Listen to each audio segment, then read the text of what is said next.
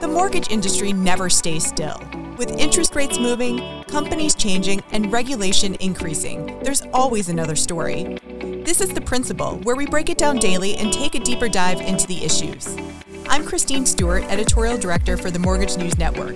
Let's pay it down. But first, a word from our sponsors. This podcast is brought to you by PennyMac TPO, the lending partner with the products, people, and technology to serve your customers and help you grow your business in the best ways possible. It's why they say at PennyMac, greatness lives here. PennyMac TPO is division of PennyMac Loan Services, LLC, equal housing lender. NMLS ID number 35953. Loans not available in New York. Licensed by the Department of Business Oversight under the California Residential Mortgage Lending Act. Conditions and restrictions may apply.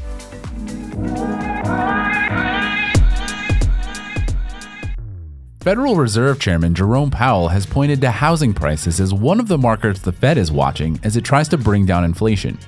So, why hasn't rising rates translated to home prices leveling off? Or maybe they're starting to? I'm Mike Savino, head of multimedia for the Mortgage News Network, and today I'm bo- joined by editor David Krajewski. Dave, thanks for joining me. Thanks for having me on. So, Dave, we've seen three studies in recent days one from CoreLogic, one from uh, First American, and one from the FHFA that have also looked at housing prices through the through March. And what did they tell us? What have we seen so far in the first quarter? Well, it's it's not a surprise to anybody. I think that they showed that in March at least prices continued to rise pretty significantly. Uh, First American found that prices rose 32.5% year over year, while the S&P uh, CoreLogic index showed that uh, prices uh, in uh, March rose like 20.6% year over year. And uh, FHFA has said that in the first quarter of 2021, which includes March, uh, prices rose 18.7% compared to the first quarter of 2021. So prices have been going up. I think it's fairly obvious that they've continued to go up, but there are signs that things are starting to slow down a little bit. And what are those? Because I, I, certainly wanted to ask if, if people think this will continue. I mean, we know at some point it will level off, but but so we're clearly seeing signs that that things are going to slow down over the horizon.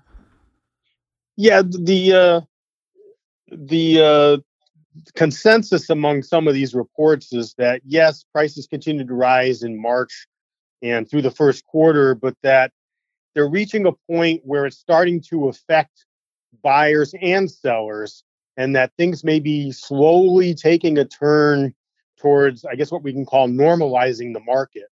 So we're not going to see some rapid declines anytime soon, but we may at least see a slowing in the increases that we've been seeing over the last year and a half to two years.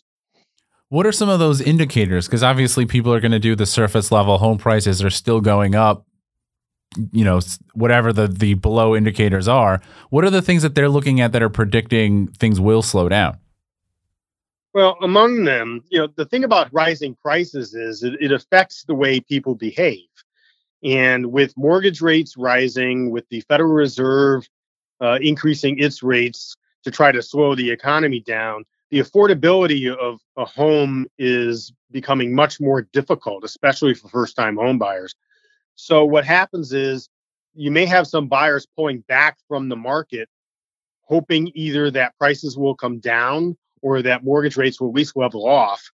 And that also affects sellers because now there were fewer buyers in the marketplace and that could cause them to reduce the price of their homes from what they put on the market initially. Don't miss the nation's largest show for successful mortgage pros. Originator Connect returns to Planet Hollywood in Las Vegas August 18th through the 21st. See us at originatorconnect.com. It's simply the greatest mortgage conference in the known universe. originatorconnect.com. And are we seeing signs that that's happening? Um, you know, I know we've been looking a lot at uh, the number of sales through you know these same months where prices are up. But are we seeing signs in the market that that's happening now in real time? There are some signs of this. Uh, you know, rising mortgage rates may take the steam out of rising house prices, but they don't necessarily trigger a decline. And yet, we are starting to see uh, sign, early signs in April that there's a cooling off. Uh, FHFA noted that um, there had been 41 straight quarters of increases in their housing price index, and yet uh, new home sales fell during the last few months, and there was a significant fall off in April. And that may be a beginning of a sign that ho- homeowners who want to sell their homes may have to rethink how much they're pricing them for. And as you mentioned, that that can help home price sales at least level off, which is again one of the things that the Fed has said that they're watching when they're looking when they're trying to assess inflation, what's going on with with housing prices.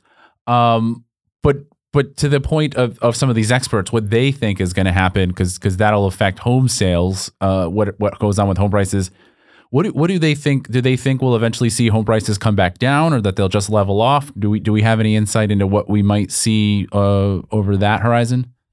Yeah, uh, First American, uh, their uh, chief economist has said that there are indications that things are going to normalize, and he, he's in agreement with uh, FHA's economists and uh, even the CoreLogic Standard and Poor's economists who are all saying that the signs are there uh, with the Fed continuing to raise interest rates, and the Fed just said it's probably going to do more interest rate increases on its overnight, you know, on its benchmark rate uh, than many people may have expected, and that's doesn't necessarily directly affect uh, mortgage rates, but it does eventually have uh, a little impetus for mortgage rates to continue to rise. And again, as mortgage rates rise, affordability becomes much more difficult, and buyers and sellers are going to have to start rethinking what they're doing uh, in order to be able to, you know, continue to be able to sell homes in the market.